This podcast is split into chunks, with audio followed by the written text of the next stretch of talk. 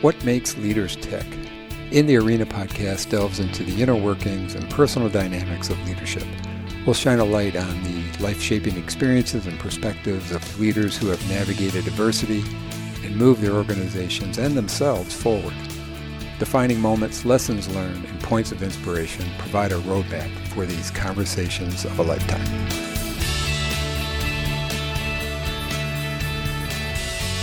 Well, welcome everyone. Glad you joined us. And we have a great uh, guest today. Uh, Tim Selgo is sitting across from me. And let me give you a little background on my friend Tim. Tim is the Assistant VP at Mammoth Sports Consulting. In this role, Tim draws upon his vast leadership experience to help college athletic directors and senior level administration build and maintain successful programs. Prior to Mammoth, Tim was the highly successful director of athletics at Grand Valley State University. During his 20 years at Grand Valley, Tim oversaw an athletic program that won 19 Division II national championships, 101 regional championships, 170 conference championships. Grand Valley was also perennial winners of the Learfield Sports Director Cup, which signifies a top athletic program at the NCAA Division II level, and the President's Cup, which goes to the top athletic department in the Great Lakes Intercollegiate Athletic Conference. Leading up to his two decades at Grand Valley, Tim was the Associate Athletic Director for eight years at the University of Toledo. Before going into administration, he served as an assistant basketball coach at the University of Toledo under Hall of Fame coach Bob Nichols. He was also the head coach for the UT women's basketball program for three years. Tim earned his bachelor's degree in secondary education and master's degree in educational leadership from the University of Toledo. During his undergrad tenure, Tim was a standout basketball player, in addition to leading the Toledo Rockets to two conference championships and two trips to the NCAA tourney he earned Mid American Conference All Academic Team honors three years in a row. Back to his athletic career, athletic director career, Tim served in national leadership roles as the president of the National Athletic Directors Association and the chair of the NCAA Management Council. He is a highly sought after speaker. He has given over 300 speeches and presentations about leadership, teamwork, and achieving peak performance. And if that's not enough, he has authored three books that highlight leadership and life themes. Those three books Anchor Up, Competitive Greatness, The Grand Valley Way, Make One Play, Impact Your Success, and the third one, Moms and Dads Eat Brown Bananas. Tim has received numerous accolades, including being named the D2 National Athletic Director of the Year three times, and he's inducted into three Hall of Fames the National Association of Collegiate Director of Athletics Grand Rapids Sports Hall of Fame, and the University of Toledo Athletic Hall of Fame. Tim, it's great to be across from you. Awesome, Brad. Thanks for having me. In full disclosure uh, for our listening audience, you know, you forgot one thing in there, and it was 43 years ago. You and I were roommates at the University of Toledo, uh, uh, the men's basketball program, when we went on road trips. So yes, I was a senior, you were a freshman, and uh, uh, we had many, many wonderful discussions during those times that I've forgotten long ago about. But I, all I know is that was the beginning of a great friendship between us. So I agree, Tim, and I think uh, as a as a as a senior, they put me as a green freshman. They needed they knew I needed coaching up, and they they put me with a great mentor. And yes, those are great experiences, and some of that's going to be woven through our conversation. I'm sure. I'm yeah. sure. So um, you've given the, all the 300 talks, and I know internally at Grand Valley, and even what you're doing now with. Oftentimes, when you're speaking to groups, because you came from a family of Yeah. educators, Mhm. you started as a math teacher, Springfield High School. You bring up somewhere in your talk this idea of you ask the audience, think about the great teachers in your life. Think about that one teacher that had the Yeah. biggest impact. And then you talk about the characteristics.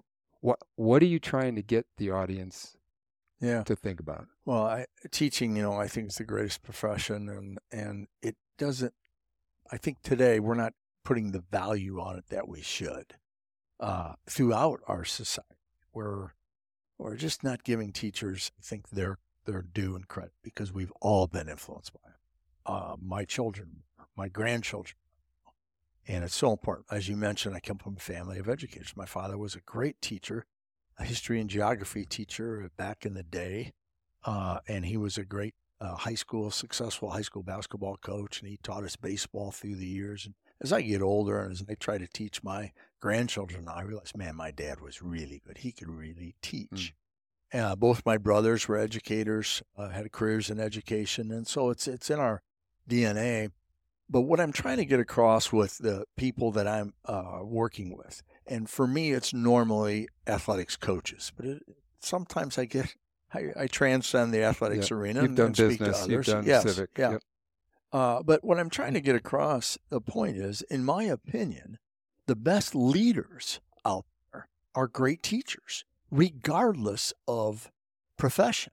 Mm. The accountant that can really explain in depth accounting details to his or her clients and keep it simple enough and explain it to them that they can understand it, that's a great teacher.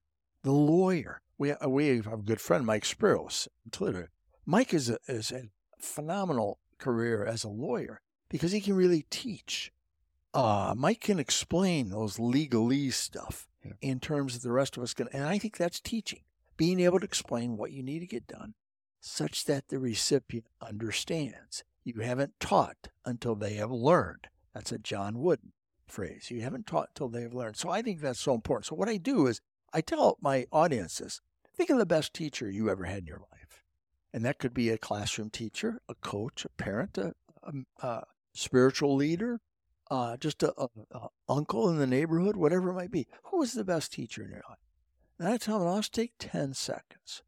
And I want you to describe the characteristic or characteristics that are about this person caused you to think of them as the best teacher. And I'll get answers like, well, uh, uh, he was very enthusiastic.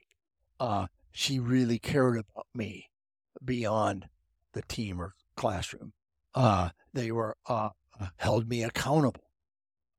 They worked very hard great role models. She was uh, inspiration. He motivated. Um, he really knew his stuff.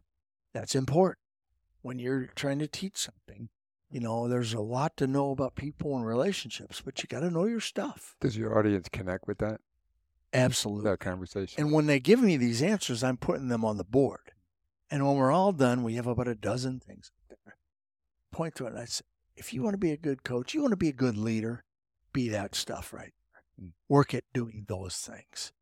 And to me, that resonates because my the best leaders in my life, the people that are most influential in my life, could really teach, and, yeah. and they taught me so many things.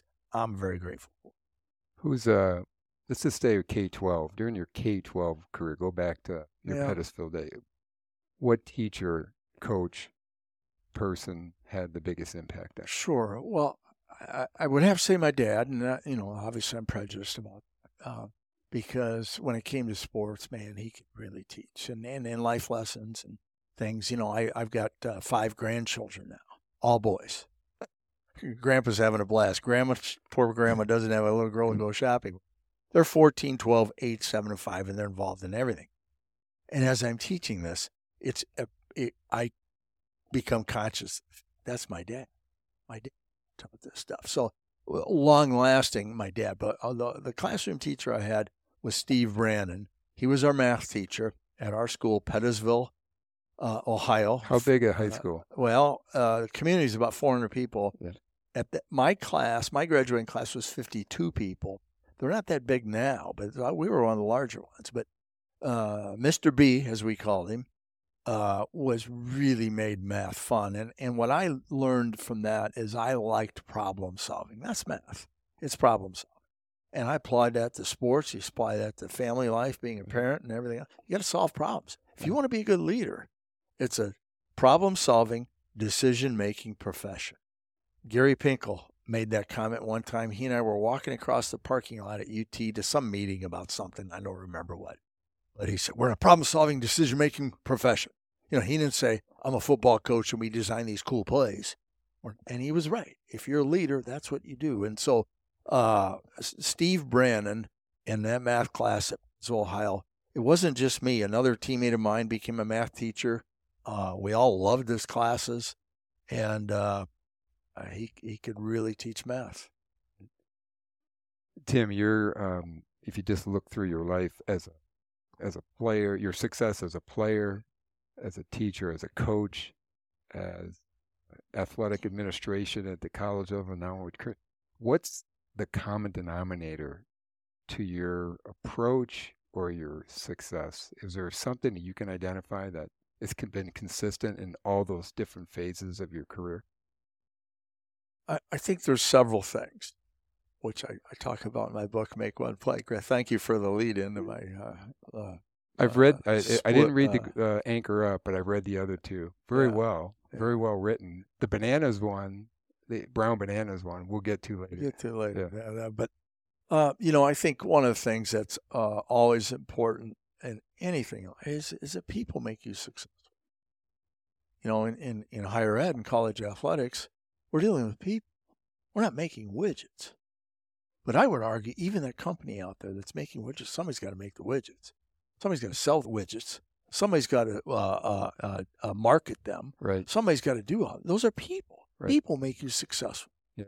And I think a common theme would be relationships with people is the most important thing in developing a team, getting people seeing the vision and the common goal, and working towards that uh, and giving their absolute best to achieve that. It's it's all about people, and you know, is I, the relationship building part you consider obviously a strength area, one of your go to. No question. Uh, I love people. I, yeah. I love people. I don't care what, what who the they are, is. what their role is, what their background is. I just love people, and uh, so I, I think that you know permeates everything that I've, that I've ever done. You know, I go back to again, my dad, I refer to my dad a lot, you know, he always talked about his coaching staff. He had great success at Pettisville High School because he had the same coaching staff uh, most of his career. Phil Rickner was coaching seventh and eighth grade. Dave Ripke was the ninth grade. Steve Brannon, who I mentioned earlier, math teacher and JV basketball coach. And he had those together. And so from seven through 12, there was a consistent theme, and, and it was the people that made it happen. Um, so I, I, I, would say that. a couple other things that I, I would touch on. I think a positive attitude is critical.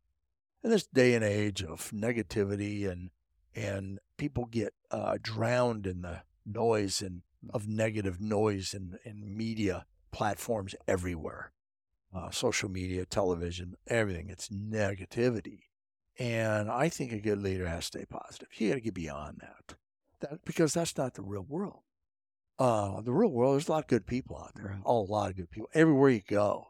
And you need to engage those people and enjoy those people and get them uh, seeing the vision that you might have as a leader and, and, go for it. So I think that's what. And the last thing that I, I think is critical, and you mentioned moms and dads eat the brown bananas, is really a book about balance, how to find balance in your life and it's written more for our children and their busy lives with their children and you know we're you and I are you know uh, we're not as busy as we once were but that's a busy time when you're when you're trying to achieve in your career and you've got a family and you and your spouse uh, today are both working and you got little ones you love and care about and you want to spend as much time as possible it's hard to find right. and but and in leadership role you know in whatever endeavor you're leading it could be 24 7 if you let it. But if you do that, you won't be your best version. Because the problems and the decisions and the issues, they just keep coming. You've solved 10, 10 more fill up that. Absolutely. Yep. I used to tell people there were moments in my career when I felt like, oh man, isn't this great? We, we got it all rolling and, and nothing's got. But every time I would do that, I tell myself, no, dude, there's a problem coming right around the corner. Get ready. And that's your job as a leader. Don't panic. Just stay, keep right. calm, keep your poise. We don't talk about poise enough either. That's that's really important in this age and day noise. Just keep your poise. And uh, so there's a lot of things there, but it still comes to people, Brad. People make you successful. Yeah. I was fortunate at Grand Valley. You said some nice things about our programs at Grand Valley, and man, we had some great people there. Just and still do. We're just been yeah. important part of my success. You've worked with great coaches and people in people of uh, impact. So I, I picked three out. One of them was your dad, Yeah, sure. and we talked about Yeah. him. But the other two that I know are high impact for you, John Wooden Yep. and Bob Nichols. Yes. John Wooden. Yeah. You let's start with you had an audience with him. With once or twice? Did Once. you once? Yeah. How did that evolve? Oh, it's a great story. We so I'm at a Grand Valley football game and uh, we're winning pretty good in the end of the third quarter, and I'm making the rounds in our. We have six skyboxes there at our stadium, and was with one of our uh, great supporters, and he said, "Hey, what are you doing next week?" And I said, "Well, homecoming football game and Hall of Fame dinner." It's not too bad. I'm taking a group out to meet with John Wooden in person. I go, oh, Danny, you're killing me. That would be a highlight of my career. That would be awesome. I, if you'd ever think of doing it again, let me know. I'd love to go. Well, sure enough, six months later, we took a group out. There were there were there were four couples. My wife and I. Chuck Martin was our head football coach at the time. He's now at Miami, Ohio. His wife Dulcie. Uh, Tim Schoonveld is now the AD at Hope College in Holland, Michigan, and his wife and Denny and, and his wife. Uh, Denny was the leader of the group, and, and we all flew out there because he had a guy uh, he knew, good friend of his. His wife had cancer. And while his wife was under treatment, he was reading a John Wooden book. And it meant so much, to, it mattered to him at that time in his life. He wrote Wooden a letter. A week later, he got a letter back. So he wrote him another letter. Pretty soon they developed this pen pal kind of a thing. And Wooden told him, if you ever come out, I'd love to meet you and your wife. And he did. So he developed this relationship. That's the kind of leader John Wooden was. He cared about people. And he helped arrange this. So we flew out. We met for three and a half hours in Coach Wooden's little two bedroom apartment that he lived in. Like you and I lived in when we first got married, you know. Uh, Ours was one bedroom Yeah. apartment right up here in Sylvania. Yes. And uh, uh, Wooden was such a humble man. That's another key ingredient, I think, behind great leaders. They've had some humility, and he had and and and I I tell people all the time, can you imagine a coach of his stature today living in a two bedroom apartment, a multi million dollar mansion, and so on? So he spent three and a half hours. He was 95 years old, sharp as a tack. And we just quizzed him and I, you know, about leadership and so on. And he was just quoting poetry like it was nothing. Couldn't move real well. All right, he had trouble getting in and out of his chair. He had a cane and everything, but he was doing okay. At the end of the deal, he, uh, our guy asked if would coach would you sign some autographs or get some photos, and he was more than happy that. My wife and I have a photo with Coach Wooden in his little chair, arms around him in, in my office. It's it's just so cool. But uh, he he told a story, and I and I and I don't have the pictures with me, so my our audience, if you can walk along with me here, imagine this. Coach Wooden, who one of the reasons why I think so highly of him. I think he had the best definition of success ever. And his definition was success is peace of mind, which is a direct result of self satisfaction and knowing you did your best to become best you're capable of becoming. It isn't about how much money you make, if you're all American, how many wins you have. It's not about that. It's about becoming the best you can with God's given talent that you've been provided. And he developed it when he was teaching high school English in the late 40s. He had some students who were not real bright. He said they were limited. he said, but they worked really hard in my class and they got a C plus or B minus. I thought they were doing quite well. Their parents didn't think as highly of mm-hmm. it, but I, he goes, I thought that was success. He goes, then I had students who were really bright and just got by and they got an A minus or B plus when they should get an A. And he goes, I didn't think that was a, so. I he wanted a definition that didn't involve things. It's a peace of mind, which is a direct result of self satisfaction, knowing you did your best to become the best you're capable of becoming. And he shared that with us when he was 95, and the eight of us are sitting around his family room. And he looks right at us in the eye and he says, And only you can know if you did your very best. Oh, and he was right. He is right. Think about all the things that make you feel good about your life, career, and everything. It's, you know, I did the best I could. Yeah. It wasn't perfect. It's never going to be perfect. We're humans. And so he shared that with us. And, and, and, and at the end, the greatest story I have, he had uh, two stacks on his little wooden desk, uh, eight and a half by 11s of his pyramid of success. Now, if you don't know what that is, Google that sometimes because it's worth studying.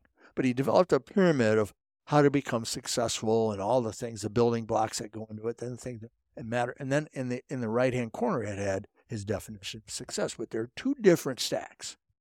One of them, he's pictured in his old UCLA coaching outfit in the 50s with a whistle around his neck in front of a chalkboard. The other is when he's in suit and tie, rolled up program, you know, his later years. And he started to sign that one for Chuck Martin, our head football coach. He signed my book for me. They call me coach. That was the first Yeah, book written great, about Wooden. Great book. I was an eighth grader. I got that book because UCLA's winning Yes. national championships, and he signed that for me. So he's signing this one for Chuck, and he says, "Hold on, Chuck, I want to sign this other one for you, and in a minute, I'm going to tell you why." The 1950s one. The '50s one. Yeah. He signs that painstakingly, beautiful penmanship, hands it to him. He says, "Now, Chuck, I want you to look at that chalkboard. Do you see what's on that chalkboard?" And Chuck goes, "Yeah, yeah, yeah, coach. That that's your two-two-one zone press." Wooden was famous for pressing all the time at two-two-one mm-hmm. zone press. He goes, "That's right." He goes, "But look at that carefully, and it's hard to see it in the photo, but when you look." He's got the basketball players numbered one, two, three, four, and five, like we do in basketball. The one and two are the guards, three and four are the forwards, the five's the center. But next to the numbers, he's got their names. Number one was Walt Hazzard, Basketball Hall of Fame. Number two is Gail Goodrich, Basketball Hall of Famer. Back here, number five was Keith Erickson. Keith Erickson is the only athlete ever to be first team All American basketball in college and a member of gold medal volleyball, a USA volleyball team. So Hmm. pretty good athlete back I there. would say. All right. And he They says, played for the Lakers. yeah, Yeah. he did. He said, Chuck, he goes, now, what I'm going to tell you, I want you to remember this the rest of your career. You see that press we had? Yeah, coach. He said, we ran that press a lot of years before I had those. It worked a lot better when I had those. And we got on the plane to come back. And then he turned to Chuck and I. He goes, All right, give me two takeaways. And within one second out of our mouths, you better recruit good talent if you want to do something special in college athletics. And that comes back to people. Surround yourself with the best people possible. College athletics, you gotta have I'm sure you gotta have talent, student athletes, right? You gotta Right. find but they gotta be the right fit for your school. They gotta be they gotta be right fit for your program and everything else. And then you've got to surround yourself with the best coaching staff you possibly can. Hire people that are better than you.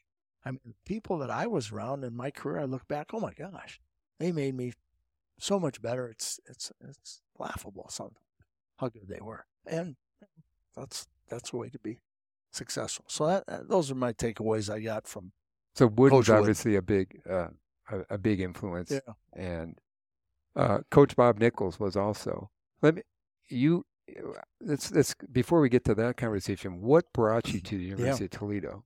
What Well- was the deciding factor? Did you But- were you thinking other places? Or? Yeah, I was Toledo and Bowling Green. Came down to Toledo and Bowling Green for me. Uh, Bowling Green, my- both my older brothers went to Bowling Green. They're Falcons.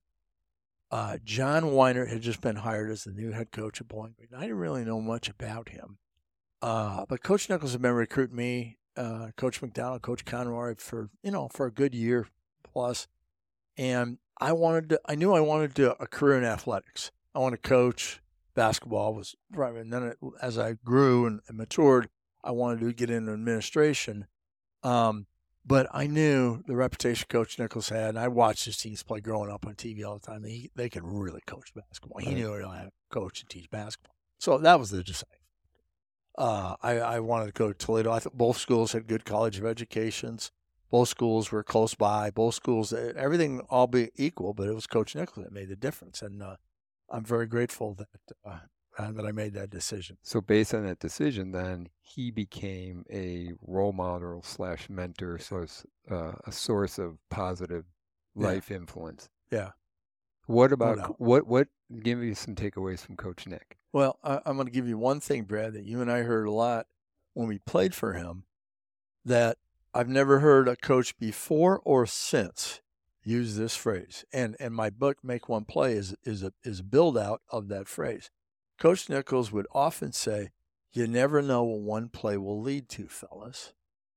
And it it stuck with me my whole career.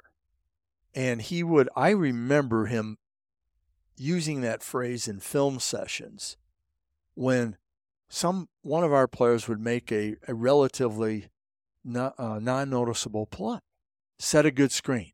Kevin Apple. Kevin Apple, Yeah. Uh, he would he would tip the he he couldn't jump for high, but on the free throws he would tip it back out. and We would retain possession. I can distinctly remember a big one in the Iowa, big the famous Toledo victory. Stan Joplin made the last second shot. We beat Iowa.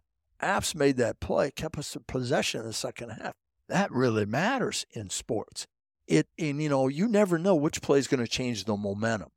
You know you might go four straight possessions without scoring, and then somebody makes a big shot. That that that gets it going in your favor again. That can change the game. And and and it's not often because a guy set a good screen and a guy gave him a good pass. And Nick would bring those things out. You never know what one play will. It doesn't have to be ESPN top ten play. Uh, you know, in, football, I when I talk to football coaches, that old lineman might pick up the blitz and chip that guy just enough to give the quarterback time to make the nice throw. The quarterback gets all the credit. The receiver makes the great catch. But that old lineman made that little play that you never know what one play will lead to. And I've stuck that my whole life. And and I relate that to leaders and teachers. You never know what one word of encouragement will lead to. You never know what spending an extra 30 minutes employee or a student will lead to. Just show them that you care and that you're with them. And I think back to my career, I remember uh, two things really, really motivated me in my career. At the end of my freshman year, I, I played a little bit, you know, like you did. We were kind of came off the bench and and, and, and played a little bit. And so you, between that freshman and sophomore year is a big one.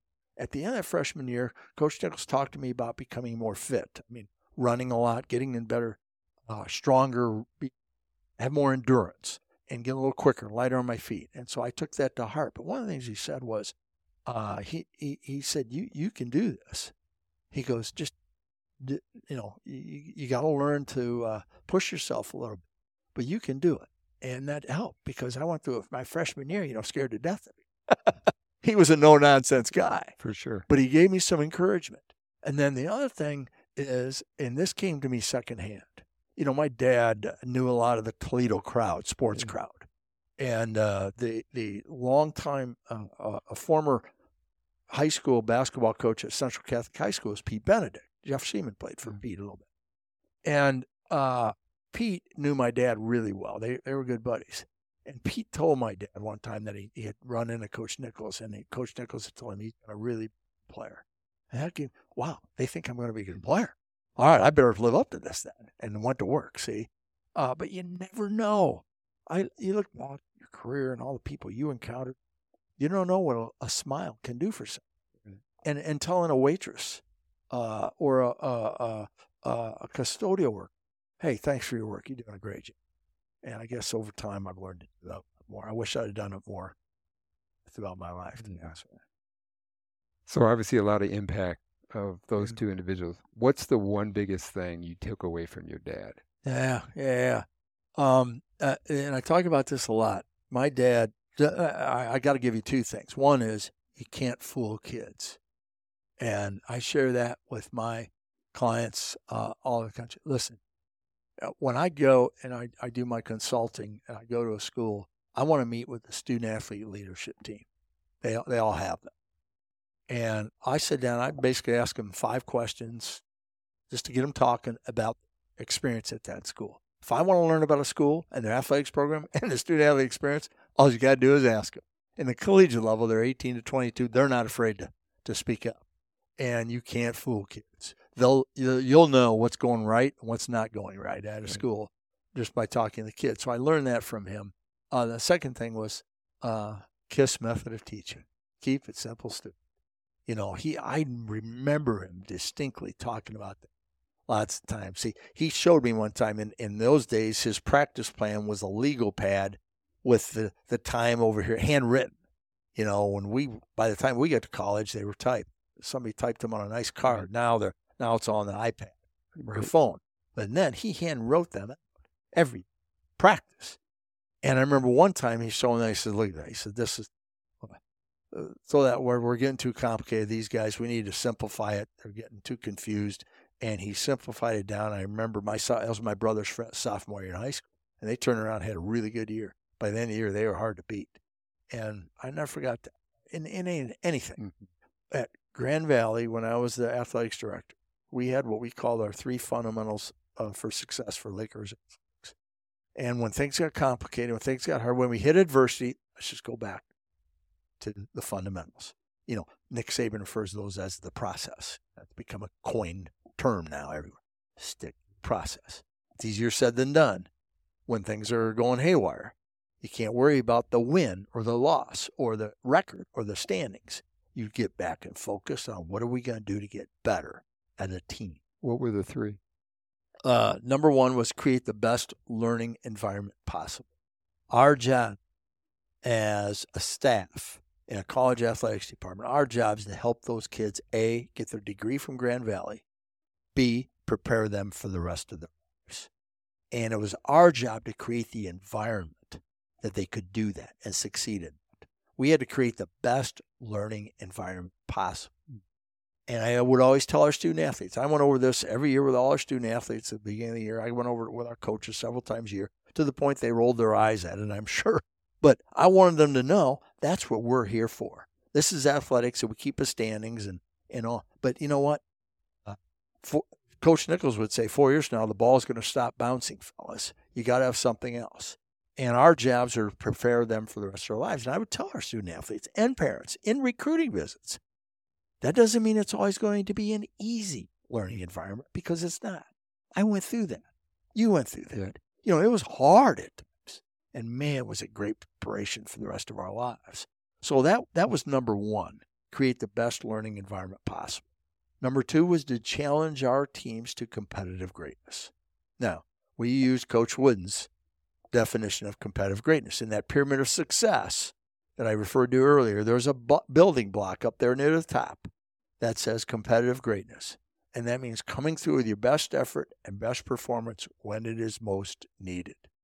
And you can't do that unless you're trying to do that every day. You can't make the play when you need it near the end of any game, any contest, unless you're working hard every day with your best performance and best effort. Uh, you know, I think of a softball pitcher to really throw that strike when you need it most with runners on at the end of the game. That doesn't happen uh, on the mound on that day. That happens through all those training sessions and so on. We could go on and on. And that's critical in life. It's the day to day. You got to fall in love with the day to day routine and, and grind a little bit, the process. Uh, to be able to come through with your best effort, best performance when it's most needed, you got to go through that every day and, and train yourself, discipline yourself to do that every day. And our third fundamental success for Laker athletics is simple commit the energy necessary for success.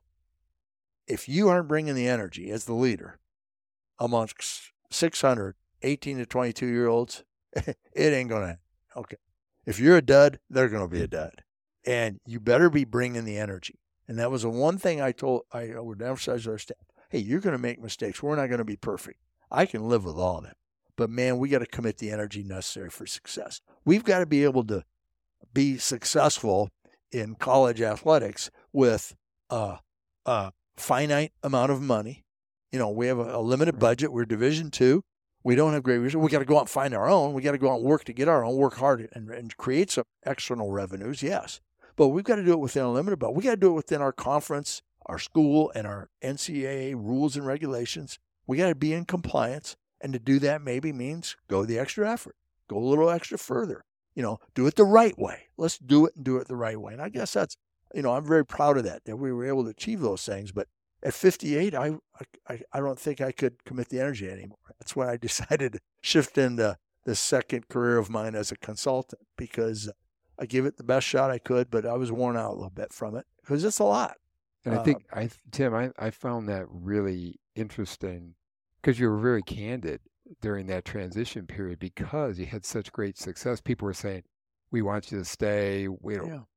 I that was just very honest.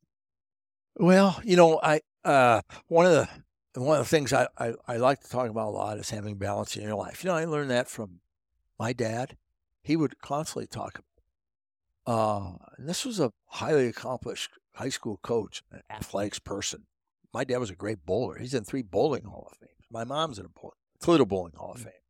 My dad uh, both. And, and, and, and Coach Nichols, you know, he didn't run us ragged. as basketball teams, and, and I think there's some in college basketball that do.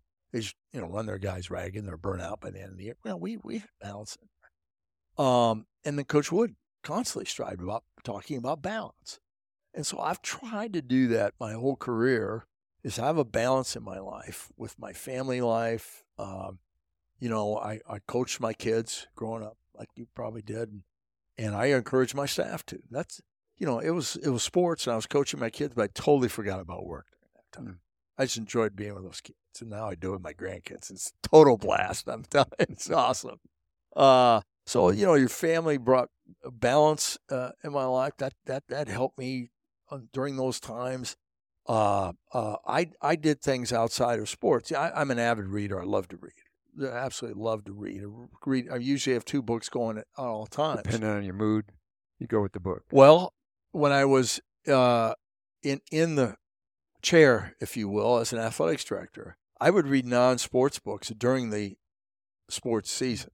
I from September to May, I, I read non-sports books. I wanted to get my mind off of it. In the summer was when I would read leadership books, sports, and so on, uh, and get some balance there. Uh, exercise, you got to get some exercise. You got to take care of your body physically. Coach Nichols did that. We we would see him after practice running around the track upstairs to get a little uh, exercise in, workout in. And my dad did that. And, and so that stuck with me too. And, you know, I, I've always uh, maintained a regimen of, of exercise throughout my life. And, uh, uh, because, you know, at some point in time, you, you got to look at yourself and say, you know, I think Mike Sprills, uh, I mentioned earlier, said, you know, you, you got to take your job seriously and with importance, but don't take yourself so seriously. I think you handled that transition, the the moving on yeah. from Grand Valley, just exceptionally. Let me ask you, what do you miss the most? Uh, the the the day to day with the people, the coaches, and the kids. Uh, I miss that. Um, you know, I, I knew it was time. Uh, I, I my my both my older brothers, you know, had been through careers in education. I learned so much from them too. By the way, they, went through college athletics at Bowling Green. They both played baseball there. My oldest brother Dick played both baseball and basketball. So that really helped me out. And they went through, you know, I'm the youngest of the three. So I, I saw them as they were nearing the end of their careers and how they handled it. We talked a lot about that. And I always wanted to leave sooner rather than later. Yeah. And when I got out, I, I look back now, I, I, I my, that was one thing I did well in my life because – I think if I'd have hung on much longer, I might have had a health problem. I might have done or said something out of frustration that uh, would have put a damper on the end of my career. And I didn't want to do that. I saw a lot of coaches and ADs do yeah. that. And I didn't want to do that. Yet I felt I also, also had more to give. And the consulting thing and writing some books and doing some speaking has been a wonderful, rewarding experience the last seven years of my life in doing that. Um, but yeah, it's uh, uh, it's it's hard to know when it's time, and there's no perfect answer on that. And there, I don't think there's a perfect answer on for young people I talked to today about taking another job or moving here and doing there. Uh, timing is almost never perfect mm. on that stuff, and don't try to be perfect with it. You know, just you know, that what's that phrase? Don't overlook the good and trying to find perfect all the time. And so I, I think I did, did a good job with that.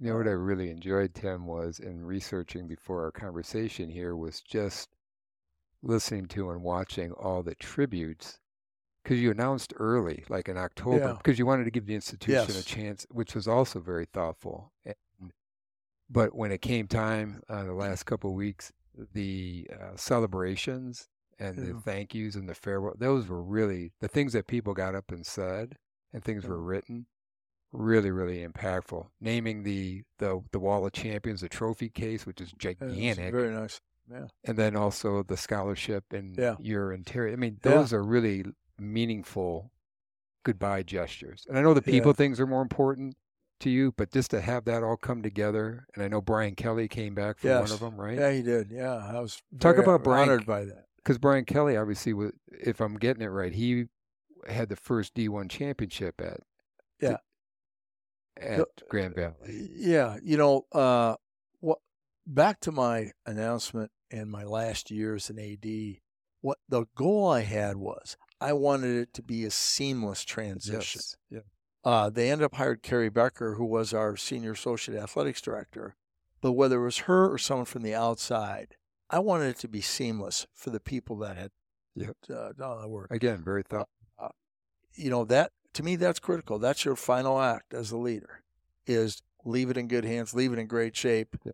and uh, you know that that's a good feeling for me to know how how well things are going in Grand Valley now. They're doing a nice job. Um, but Brian Kelly, Brian was at Grand Valley when I arrived, and I was 38 when I got there. He was 34, so we kind of grew up together. He had been his uh, Grand. He was at Grand Valley 17 years. People don't remember Yes. this now. He's at Coach LSU. He's a rock star and all that. But he became a GA at Grand Valley. Was a linebackers coach for two years, defense coordinator for two years, and he got the head coaching job at 29, I Mm. think it was. So I get there, but Brian knows this now. Didn't know it then.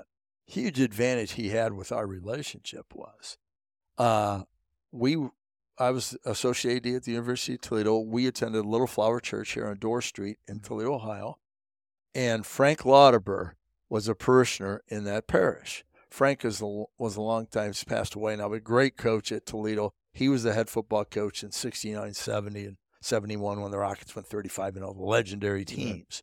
And Frank was a great coach, and then he coached in the NFL for a while and was a scout in his later years. Well, when I got to know him at Mass, he was a scout, and he knew who I was, and I knew him. E- Every Sunday after Mass, he'd grab me and want to talk sports.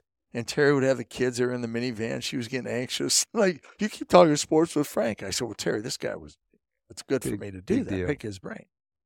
I had been a finalist at Grand Valley for the AD job, and it was in the Toledo Blade. I was one of two finalists.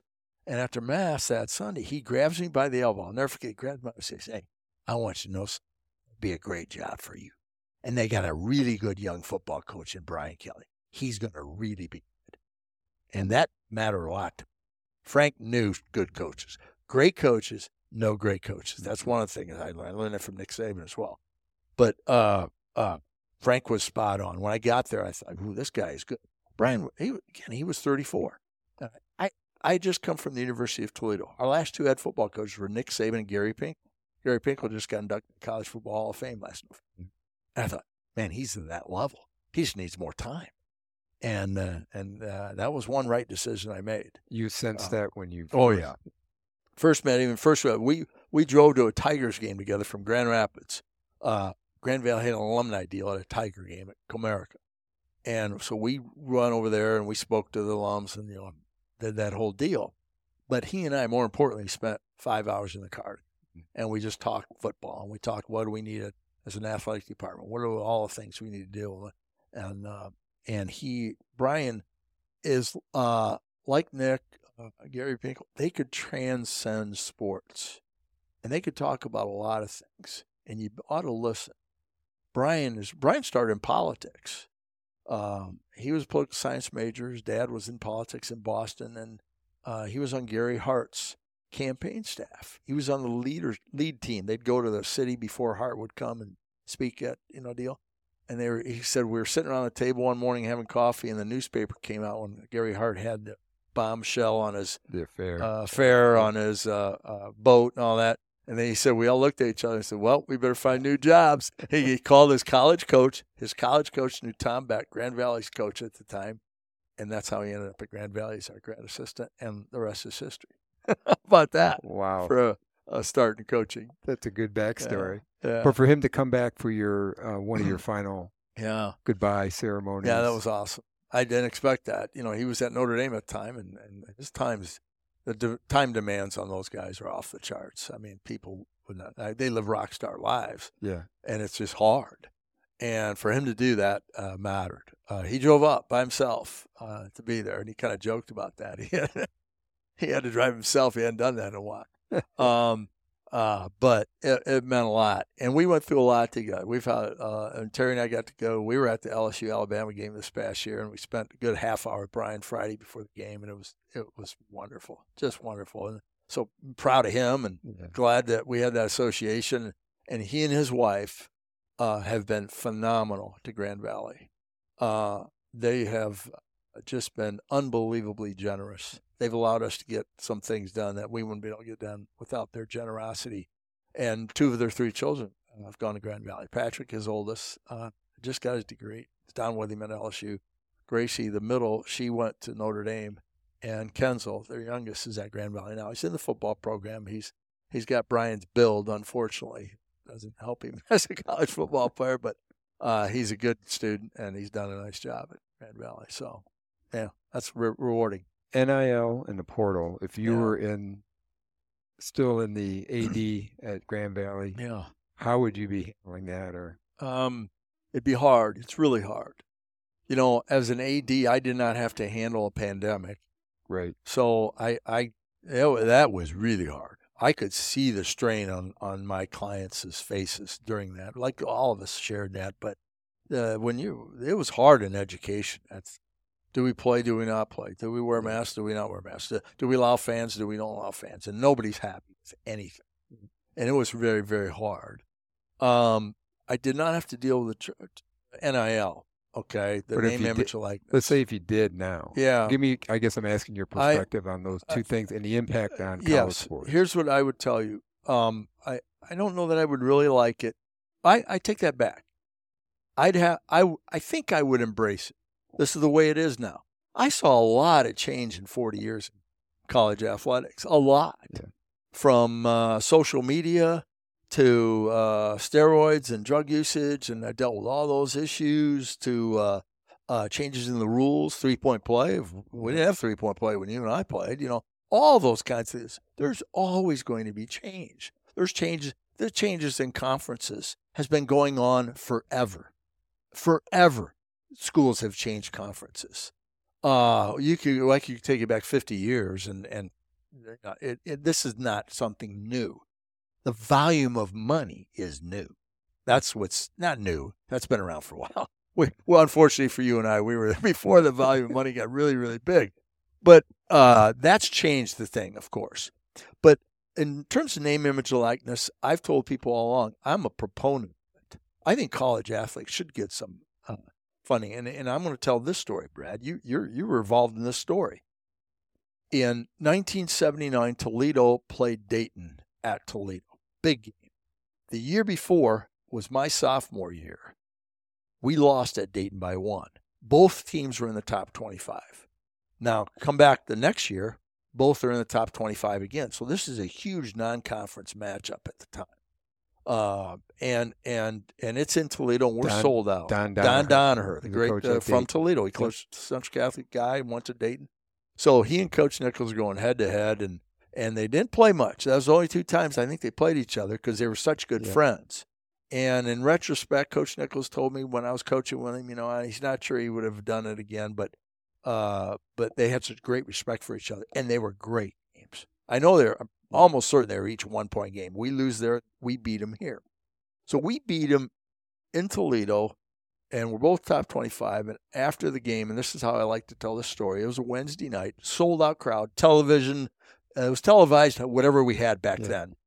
And Jay Lehman and Harvey Knuckles and Mitch Seaman and I, uh, uh, three of my teams, we were at a local establishment rehydrating ourselves, as I like to call it. And we were talking about the game, and all five people are congratulating us and everything. And suddenly, one of us says, "Yeah, man, that's the 12th straight sellout." We had we told, and Savage Hall had 9,000 seats. At, and Harvey says, "Yeah, how much money they making off us?" And I said, "Well, Harv, I was the math guy. I said, nine thousand a game times five bucks a ticket. I think it was the average price back then. I go forty-five grand times twelve. Yeah, that's about a half a million dollars. Yeah, and we get one hundred ninety-five bucks room and board money a month. and you know what? We kind of felt it. I felt it at that time. We got to get up and go to practice the next day. We got, you know, you know, no, we're the ones putting out our blood, sweat, and tears on the line, right? right. Now we got scholarships, and and I like to tell the story.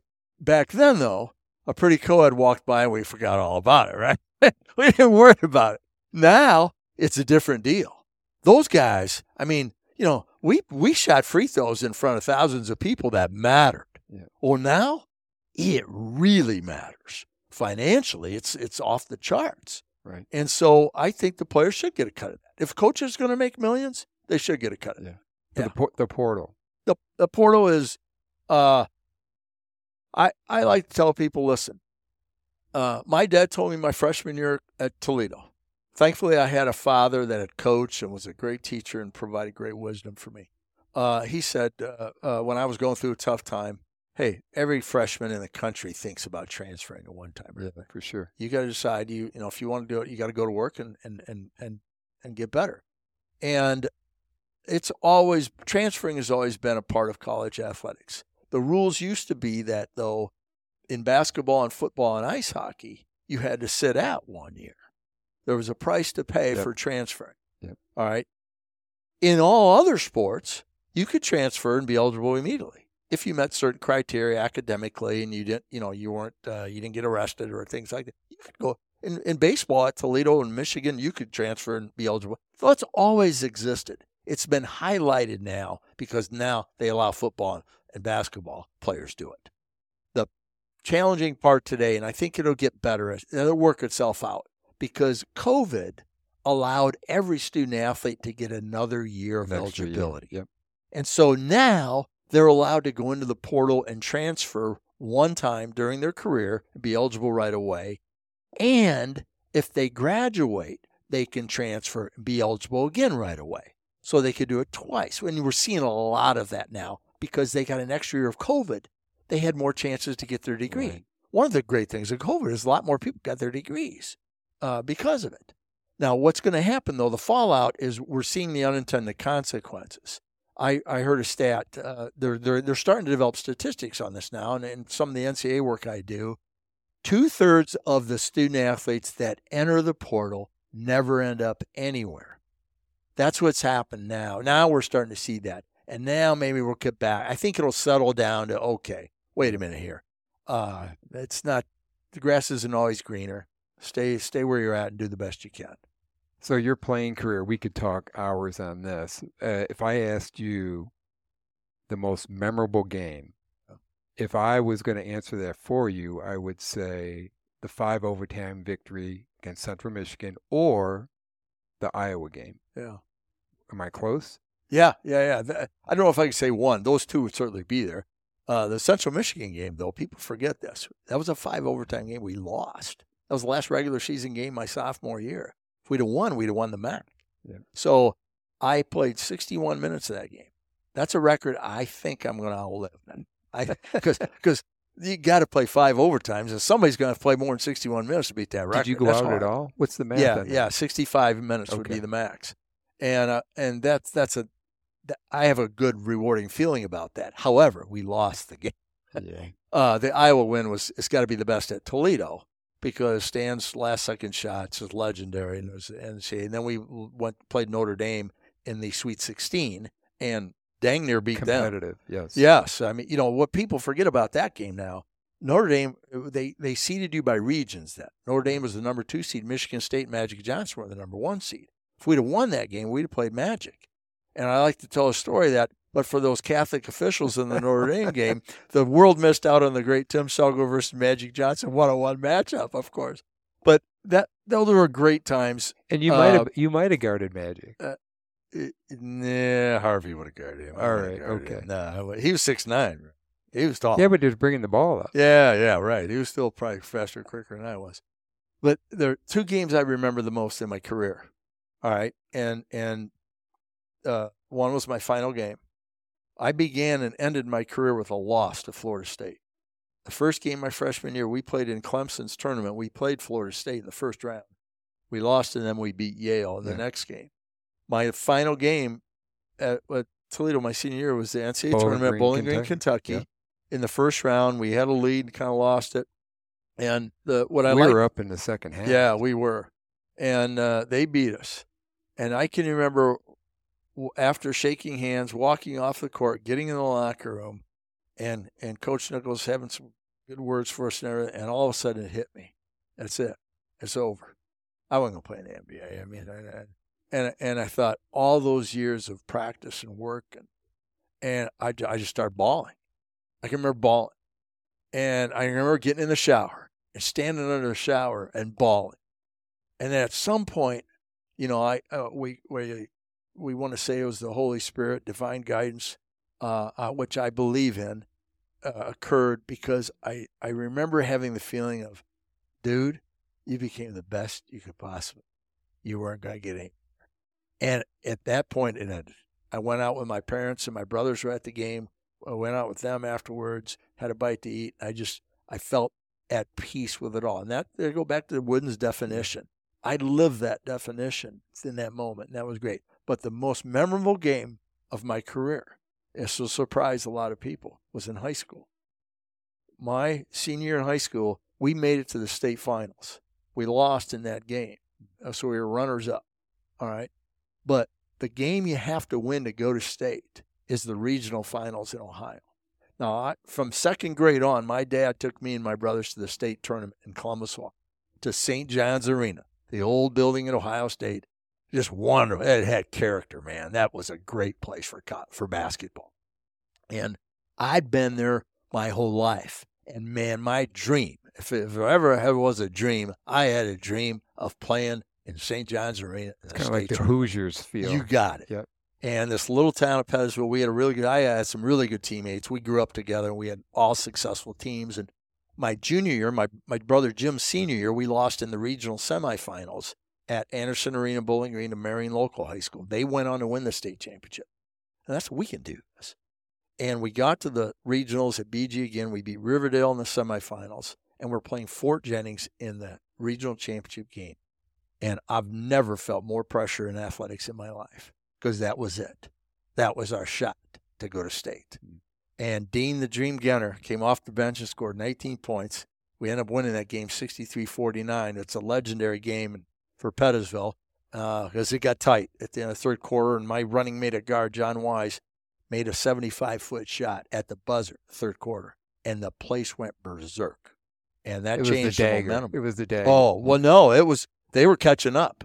They were within one. Okay. And he drains. There's only were two at that time. Yeah. And we went up three and had momentum, and then it was Katie bar the door, and we went and we got to. I got to live that dream, and we won the semifinals against Arcanum and lost the state finals against uh, Indian Valley South.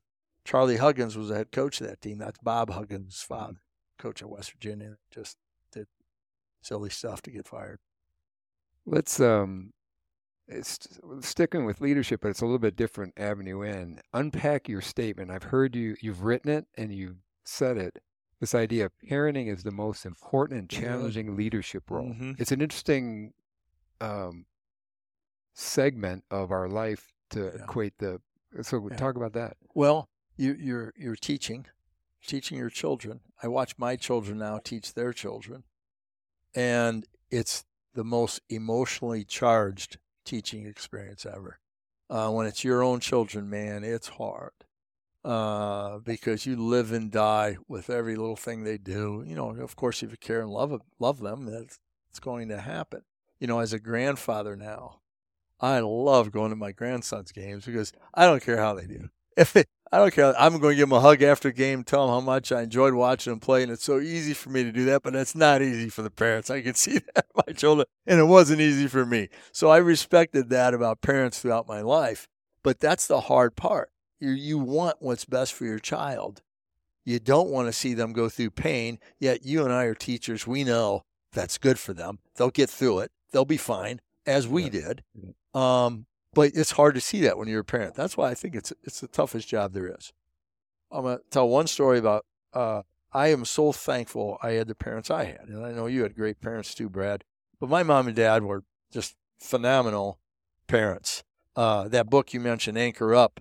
Uh, I had a guy at our church uh, tell me he read it this uh, this past year, and he told me he says, "Do you know how lucky you were to have parents like?"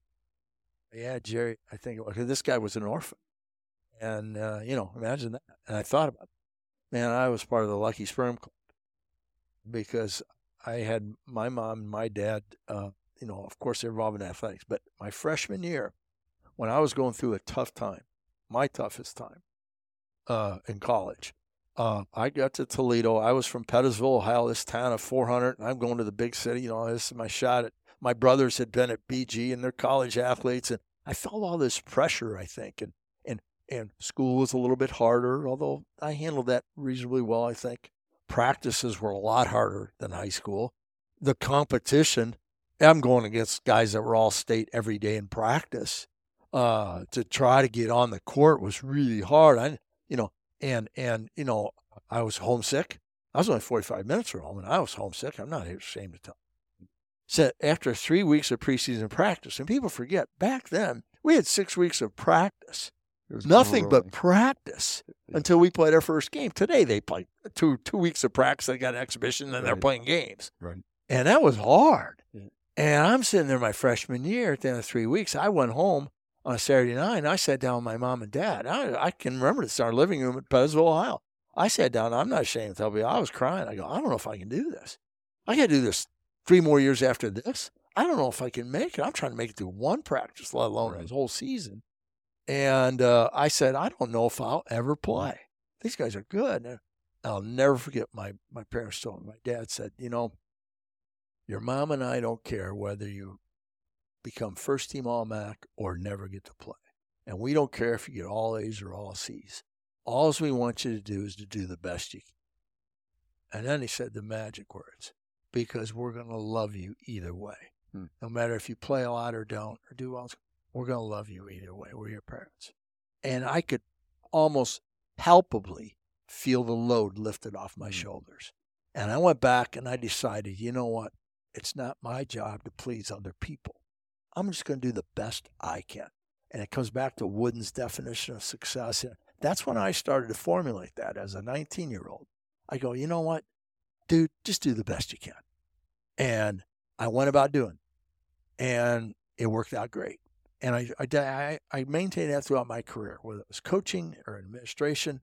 When things were tough and people were demanding and everything else, you know, I'm just going to do the best I can. If I ain't good enough for them, tough luck. Go find somebody else. Speaking of decision making, uh, what's the biggest, dis- most diff, or one of the most challenging decisions you had yeah. to make, either personally or professionally? You've covered a couple already, but is there one that sticks out that was, man, it was? I, I don't know there is any one, but personnel decisions were the hardest. I tell people all the time what, what kept me awake at night was issues with our staff. Um, you know, just uh, whether we had conflicts on the staff, whether I had a, a problem employee or a, a, a, situation where I knew this employee, it's the best thing for the organization was that this employee, we had to relieve the person of their duties, uh, those things, because it matter. If you care about people and, you, you know, you, you know people make you successful, those are hard. And those are hard for me. I still look back on them, and some of them are still hard. But probably the those are the toughest decisions. The toughest situations I had as a leader was when I had staff that that died.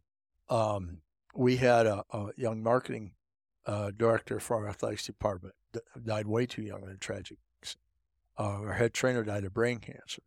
Uh, we had a really good young track coach that got killed in an accident on the highway. He was bought his first home and was uh, the chair fell off the truck and on the interstate. He quick went out to get it off there so nobody else uh, would hit the chair and have an accident. He got hit, and and those were hard. And then you know you have to face the staff and you have to face the kids that this person is gone and you're the leader. They're looking to you, and and I was a mess, know, myself, and that was probably the hardest.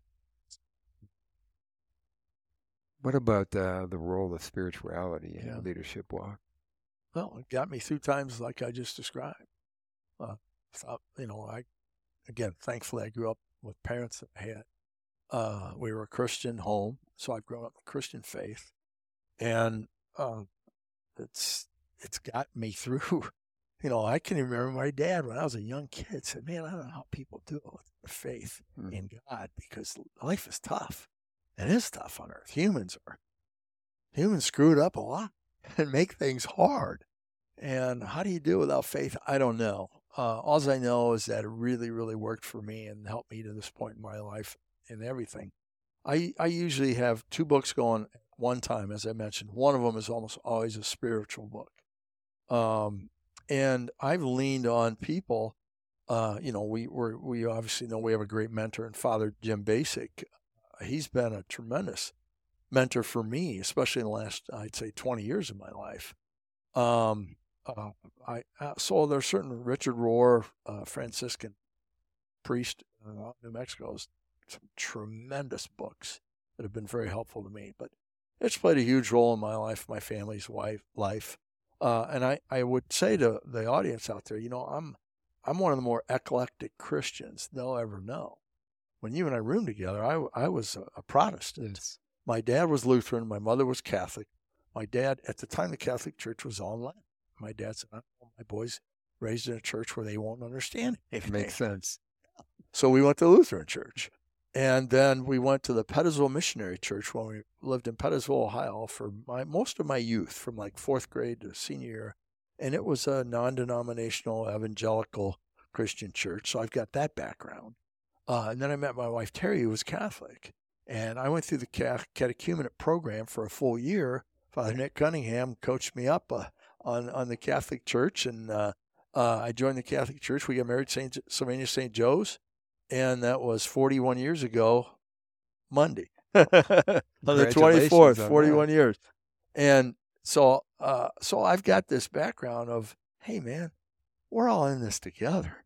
It doesn't matter, you know, what church you belong to and everything else. You know, our, God gave us certain talents and gifts. We use them to the best of our ability to help, you know, bring His kingdom to this earth and do the best we can. And uh, uh, I, I've learned so much, Brad, over the years. It's been helpful to me, but my spiritual life has me through so many different things. And now I'm at, I, I'd like to think, you know, one of the things I think we didn't talk about that good teachers, uh, characteristic good teachers, they're lifelong learners. They're always trying to learn. You know, we had a sign in our locker room, you might remember, as we went out to the practice floor above the door. When you're through improving, you're through. Well, Nick wanted us to remember that as players, like every day of practice, get out there and get better, right? But that applies to all of our aspects of our lives, including our spiritual life. So I'm trying to improve in that area of my life, always trying to get better. And, and I'm starting to see things, I think, hopefully, a more mature Christian outlook on everybody. Man, Jesus is the one we're supposed to follow. It was all about love. It wasn't about the contempt hatred, dualism of us versus them today. Uh, he reached out to the others, the oppressed, the lepers of his time. And so I'd like to think I try to. Besides the Bible, what uh, what book has left the lasting impact? I know it's going to drive yeah. you crazy because you're a reader. Yeah. Is there one that really?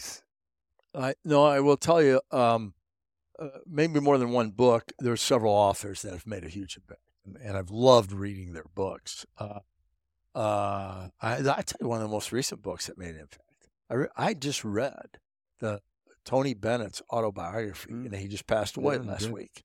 And man, fascinating man. And I love listening to his music when I'm cooking, and I cook now. Dinner for my wife. I do all the cooking now. I love As that. you should. Uh, yeah, I, I should. It's right. A little, a little bit of payback. But uh, the I like to play Tony Bennett music, uh, smooth jazz, and so on. So that, but the authors I read uh, that have made an impact on me uh, are maybe more so than uh, a particular book. Uh, Father Bacik has written over a dozen books. I've read them all. I got them all. I've read a couple of them more than once, and they've really helped me in my life. I have every book Louis L'Amour has ever written. Louis L'Amour is a great Western novelist. I love Western novels. I have every book, and I've been through them all twice now. My 65 years here on Earth. Uh, got I got one I want one more tour of Louis L'Amour's before I, am done. Uh, I, am now collecting Zane Grey books. I've I've got all, not every James Michener book. Again, these are authors of you know yesteryear a little bit, but Michener, man, he, his books he wrote uh, were thousand page historical novels that were phenomenal. Now he had a team helping him, but as a writer of three books, that is hard. I mean, that's some work involved in that, and he's a bunch of them, uh, and they're terrific. So I like that, you know, and I, I read the Bible every day. That's where I go to get my spiritual nourishment, and you know, as as each phase of my life, I'm seeing the Bible through different eyes now. You know, and, and I hope I am. I think that's what Jesus intended. You know, you can't put new wine in old wineskins; it doesn't work. And so I keep looking at it in different uh, through a different set of eyes, and I think it's growing better. You know, through the uh, my children, and you, I know you face this too with your children. You know, you learn so much that it's hard because you're trying to teach them, and it's emotionally, you know, challenging and everything. But you learn so much, and and now I see them as adults, and just you know, they're all doing great, all doing a great job, but they're all different.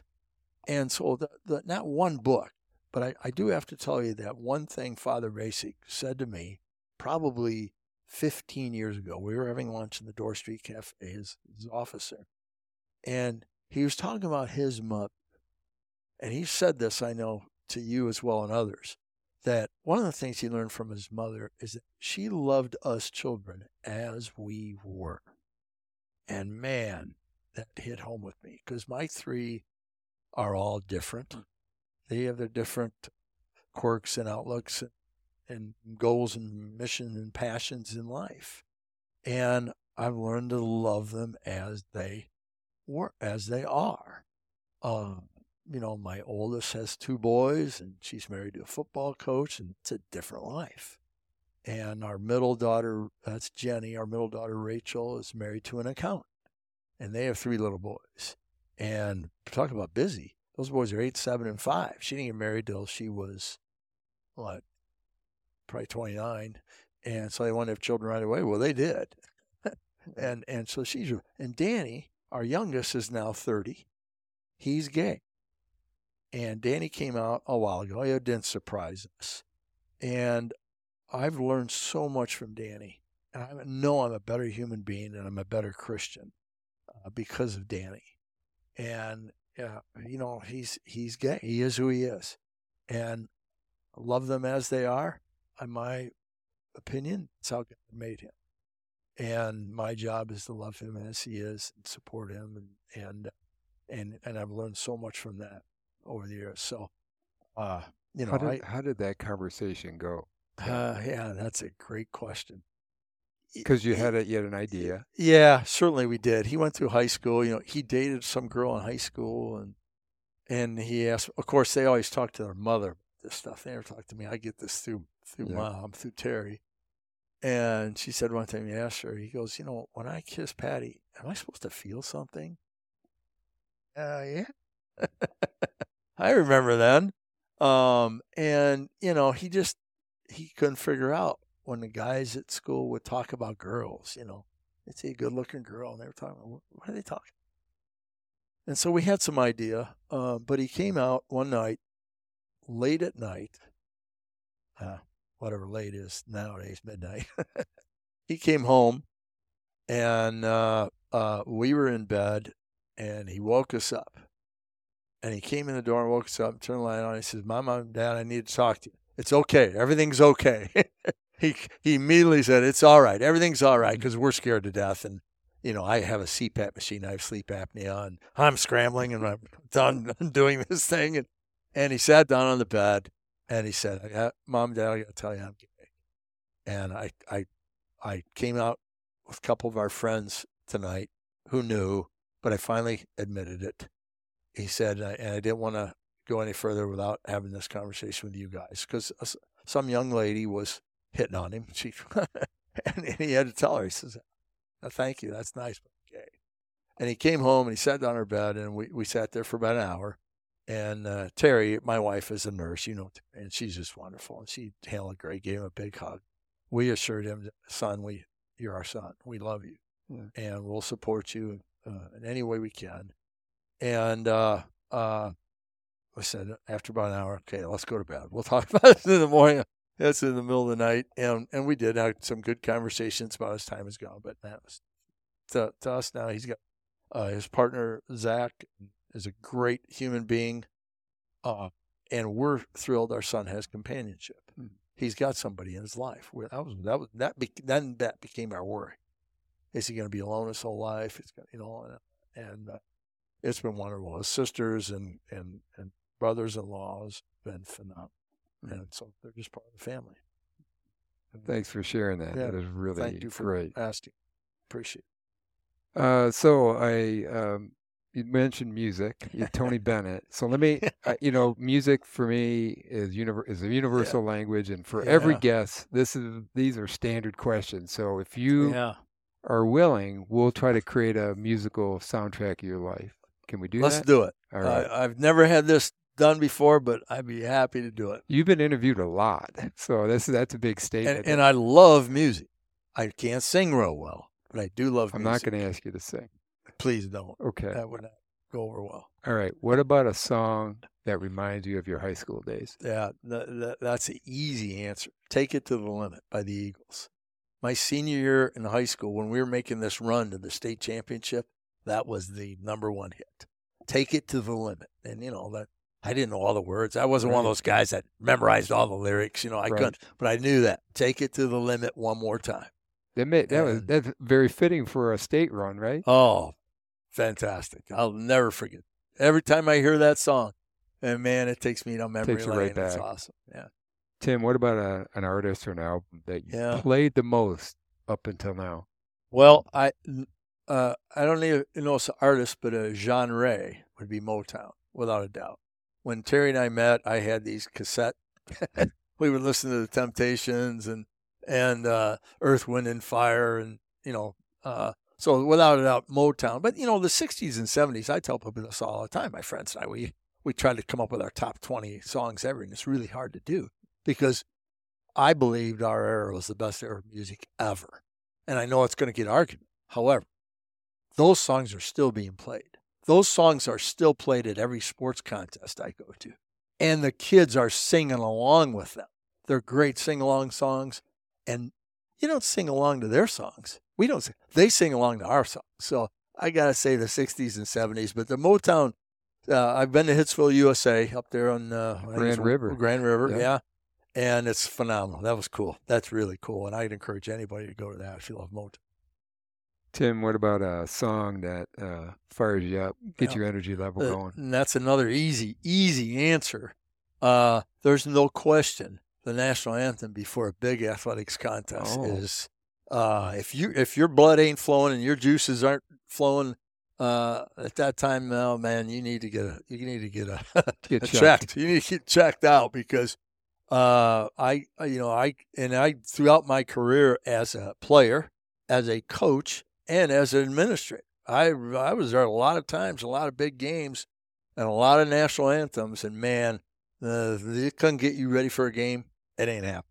Hmm. So that that was without a doubt. That is a really unique answer, but that's spot on. I Yeah. definitely understand what you're saying for sure. What about a song that uh, chills chills you out? Um, again, I got to go to uh, Tony Bennett and smooth jazz, and this is real late in the last several years.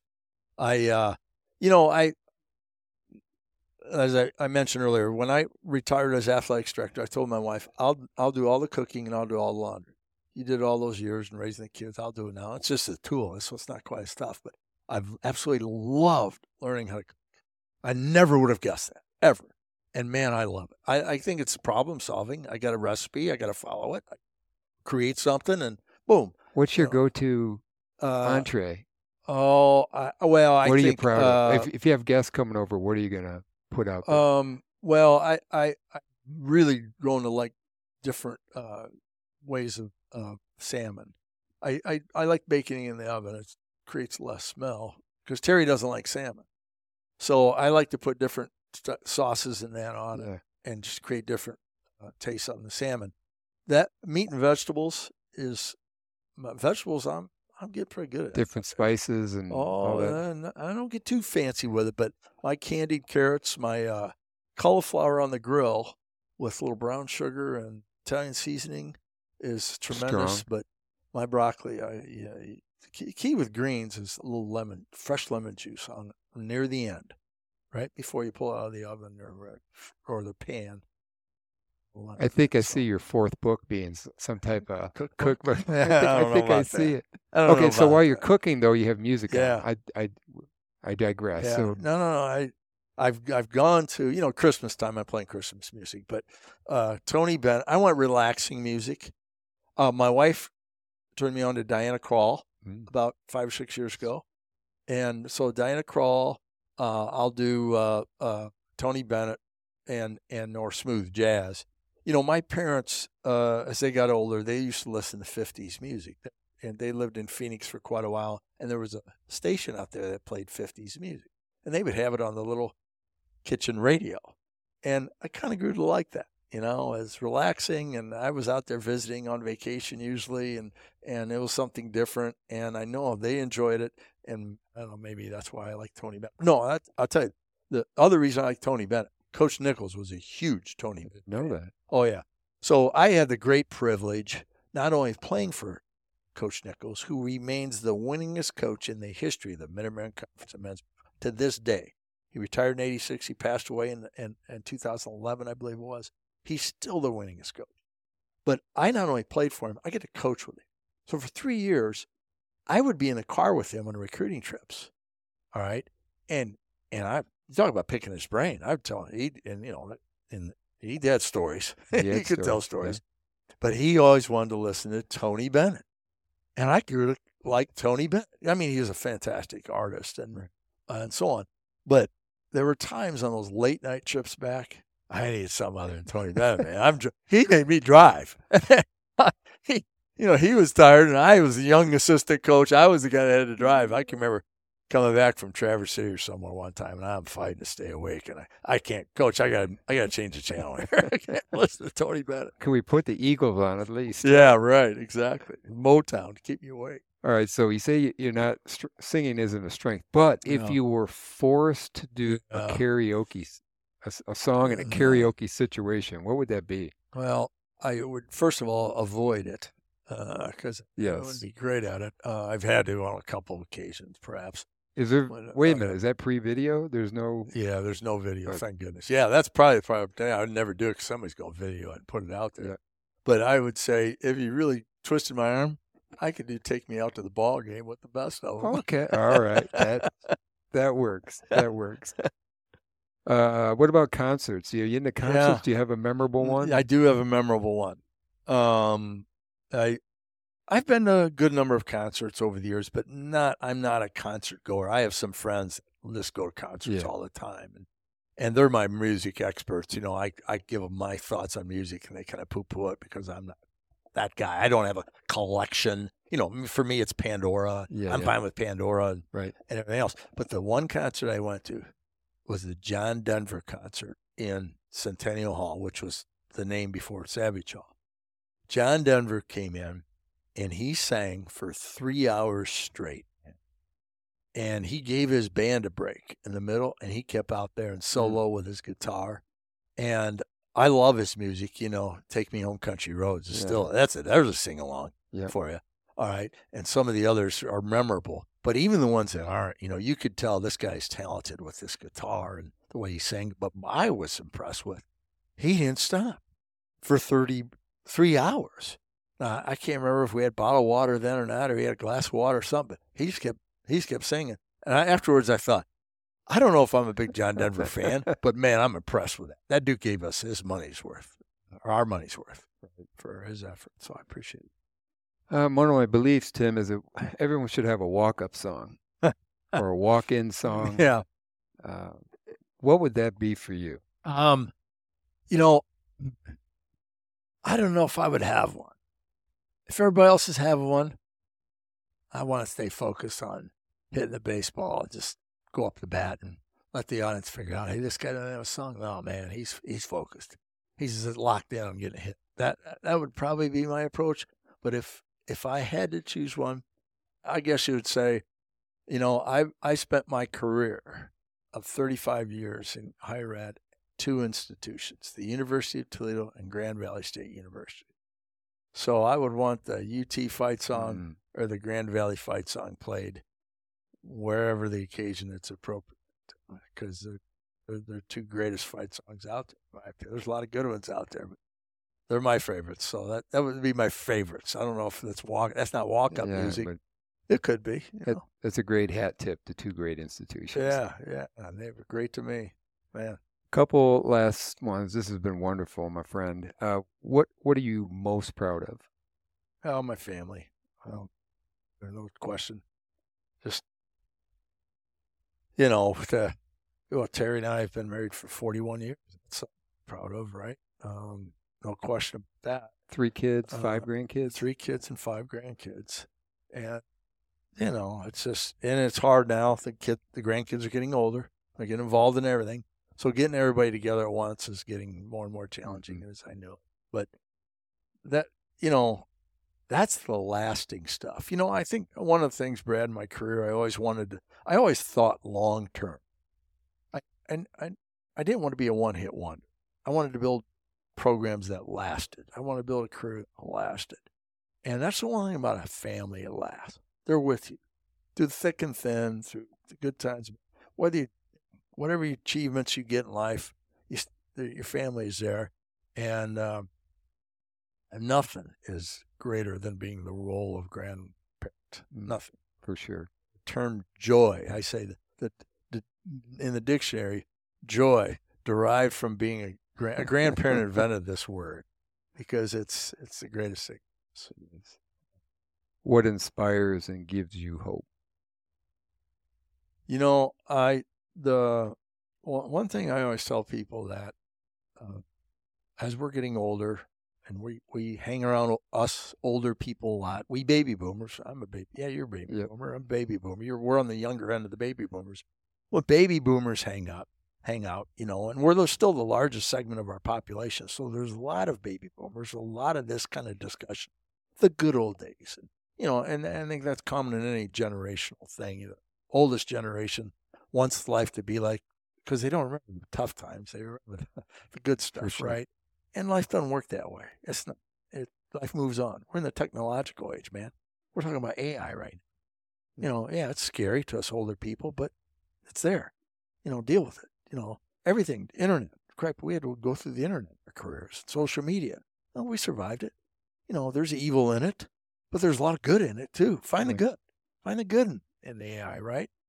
And so I, I you know, um, I'm losing uh, my, my thoughts here, but I, I would say that um, college students always inspired. They're not perfect, you know. As I tell people, we didn't have uh, we had 600 student athletes in our athletics programs at Grand Valley. They weren't all Boy Scouts and Girl Scouts and perfect little angels, but man, we were good kids, and are good kids, and the vast majority of them are good kids. They, you know, uh, another phrase I learned my first year of teaching at Springfield High School. You mentioned it at the beginning. I learned a lot there. My first job, teaching six classes of Hard. math Very different. very hard. And uh, man, but what I learned, one of the things our our principal at the time at Springfield High School was Jake Prentice. Jake was a successful football coach at Maumee High School and that, and one in administration. He would tell us at, at faculty meetings, under the proper leadership, they will respond. And he was right. Sometimes you got to work to find the right leadership, the right teaching technique, right? But they will respond. And college kids that I was around always inspired me because man, I they did great things. And I always used to I always tell my older friends now, hey, we're in good world's in good hands. Oh, no, but these young people, they're doing this, they're doing that. Hey, don't worry. They'll get it. They'll be fine. Because our grandparents talked about us that way. You know, Sure. that rock and roll, that evil rock and roll stuff that we listen to, right? So, you know, I, I think that's college students, but, but I find inspiration too from, from various people. Now, we've mentioned Father Bacik numerous times uh, in this uh, interview. Uh, Richard Rohr, I find great. Uh, you know, and, and I've done a lot more reading on Francis of Assisi in recent years because Richard Rohr is a Franciscan priest and guy had, man, he had a lot of things right about loving people. And, uh, you know, that's the way it ought to be. Last one, Tim. How do you want to be remembered?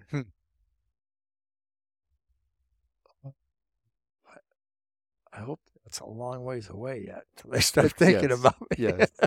as, as remember, I, I, you know, I hope, I, I hope people remember me as, as somebody that just did absolute best he could with the gifts and talents God, God gave me. When I was done with my playing career, that moment again, the, when we lost to Florida State under the shower, it hit me. You know, you did the best you could. Yeah. And that was a good feeling. And I wanted to try and achieve that.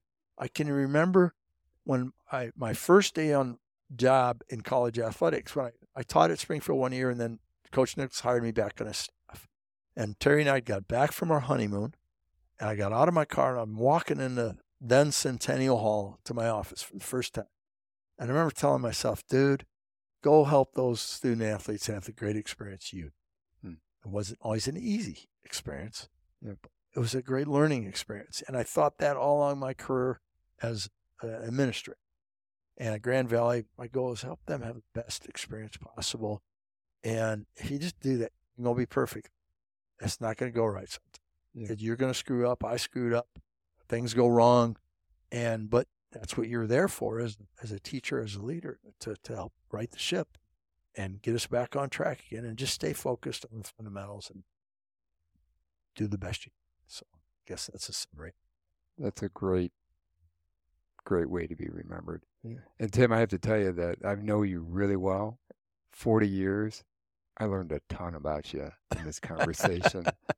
And uh, your stories and your insights, um, I think, are going to resonate with people listening, whether you're in current leadership roles, aspiring, or if you're just interested in just the humanity and you really gave us mm-hmm. a really nice glimpse of everything. And you know, Tim, you um, that impact of making a great experience for collegians. You know, you did that for me yeah. when I was a freshman. Uh, throughout my career, you dropped me notes. I found a couple of them as, during my research here. I kept, and they're always very empowering and very uh, thoughtful. Um, but you did that uh, for me, uh, and you did that for hundreds, thousands of young people and and coaches and just thanks for showing us showing us the way. And well, thanks for having me. This is so much fun, Brad, and you you're tremendous. You know, I've told you, I know, I've listened to your your podcasts all the time, and you're just really good at this uh, interviewing thing. Thank you. And I, you know,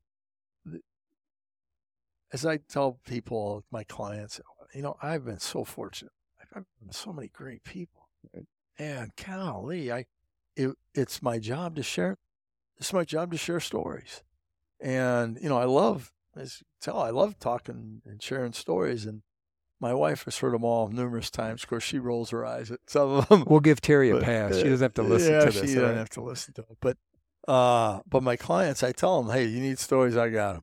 I can tell them just about anything. I didn't have to. I wasn't a leader during a pandemic, but I think my mission now, when I, when I entered my second career here as a consultant, author, speaker guy, is just simple mission: help others. And what what can I do to help others? And if I, uh, I'll find great reward in that. Man, I have. It's been fun.